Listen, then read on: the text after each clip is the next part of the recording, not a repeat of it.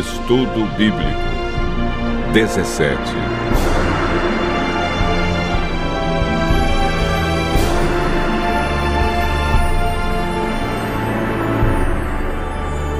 A verdade sobre a saúde.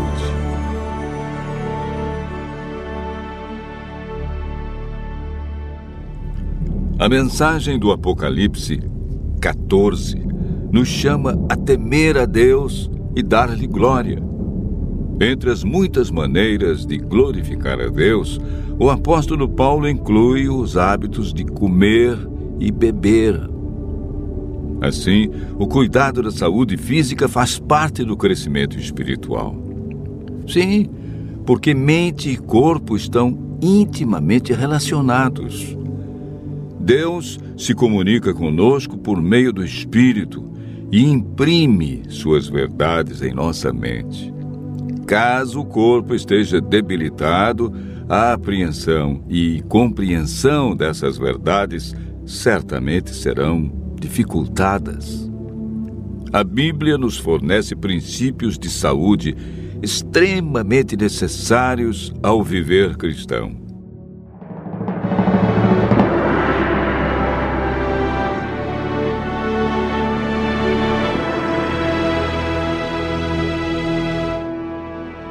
Quando o homem saiu das mãos do Criador, era perfeito, sem nenhum traço de enfermidade, sofrimento ou morte. Com a entrada do pecado, não só a morte passou a existir, mas também as doenças e o sofrimento. E apesar do pecado, o Criador está preocupado com o nosso bem-estar espiritual, mental, social e físico.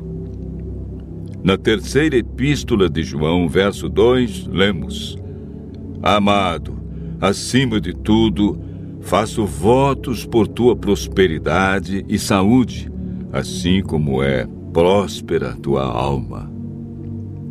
Essa preocupação está expressa na própria criação do homem, quando Deus deixou orientações claras para a preservação da saúde, sendo que a saúde é resultado, em grande medida, do que ingerimos. O grande manual do Criador, a Bíblia Sagrada, apresenta a perfeita maneira de se manter a saúde.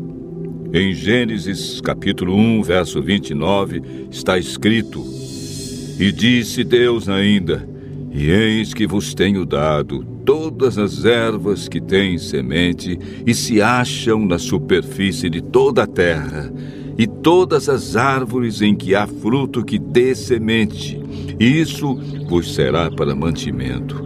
E a todos os animais da terra, e a todas as aves dos céus, e a todos os répteis da terra em que há fôlego de vida, toda erva verde lhe servirá para mantimento. E assim se fez. Podemos observar que o regime alimentar original dado por Deus ao homem foi vegetariano.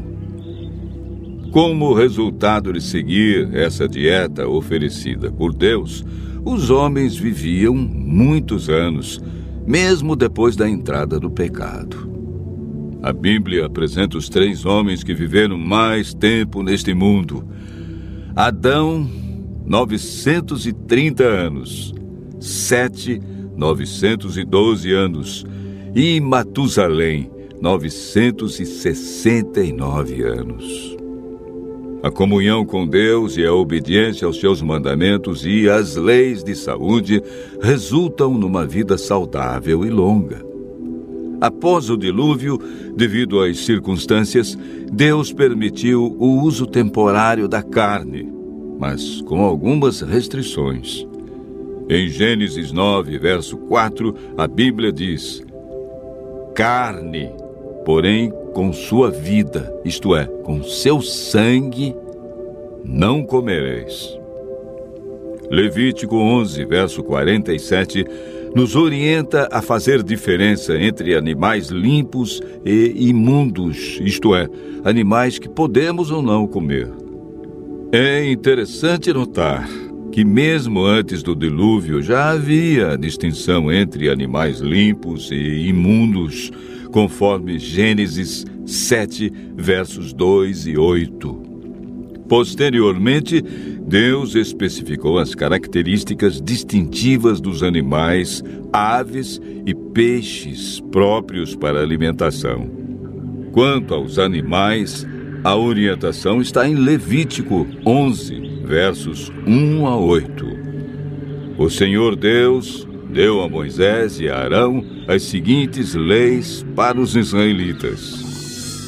Vocês poderão comer a carne de qualquer animal que tem casco dividido e que rumina, mas não poderão comer camelos, coelhos selvagens ou lebres, pois esses animais ruminam, mas não têm casco dividido.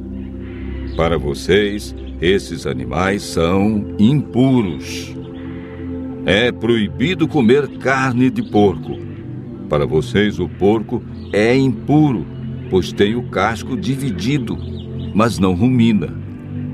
Não comam nenhum desses animais, nem mesmo toquem neles quando estiverem mortos. Todos eles são impuros. Em relação aos seres aquáticos, a Bíblia informa claramente em Levítico onze, versos nove a doze. De todos os animais que há nas águas, comereis os seguintes: todo o que tem barbatanas e escamas, nos mares e nos rios, esses comereis. Porém, todo o que não tem barbatanas e nem escamas, nos mares e nos rios, todos os que enxameiam as águas e todo ser vivente que há nas águas, estes serão para vós outros abominação. Serão por abominação da sua carne, e não comereis e abominareis o seu cadáver. Todo o que nas águas não tem barbatanas ou escamas será para vós outros abominação. De acordo com a Bíblia, o consumo de bebidas alcoólicas não faz parte do estilo de vida cristã. Provérbios vinte e três, versos trinta e um e trinta e dois recomenda: não olhes para o vinho quando se mostra vermelho, quando resplandece no copo e se escoa suavemente, pois ao cabo morderá como a cobra. O mesmo sábio Salomão alerta: o vinho é escarnecedor e a bebida forte alvoroçadora.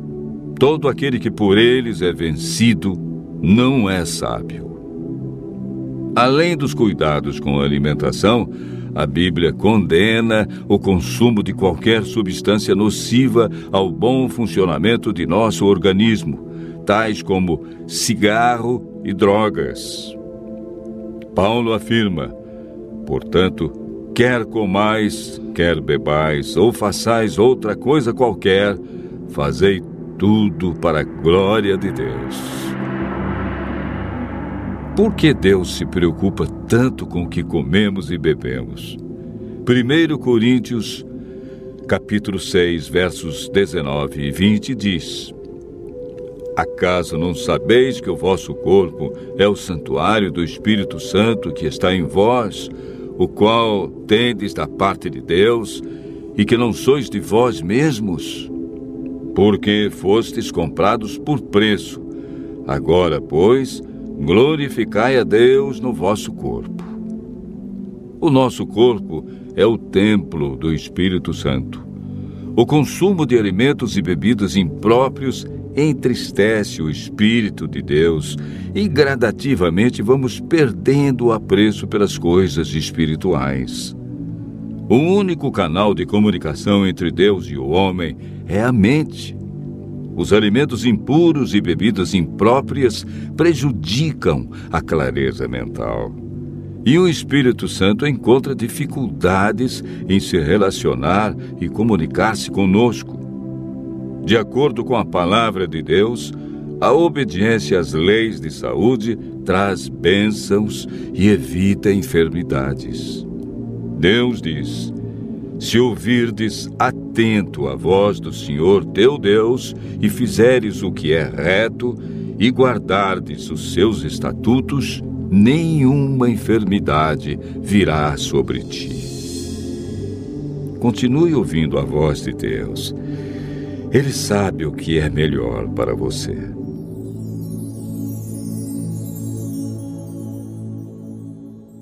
Você acabou de ouvir mais um tema da série Verdades Bíblicas.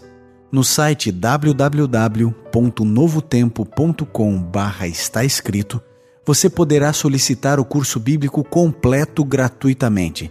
Será um prazer atendê-lo. Seus amigos adventistas do sétimo dia.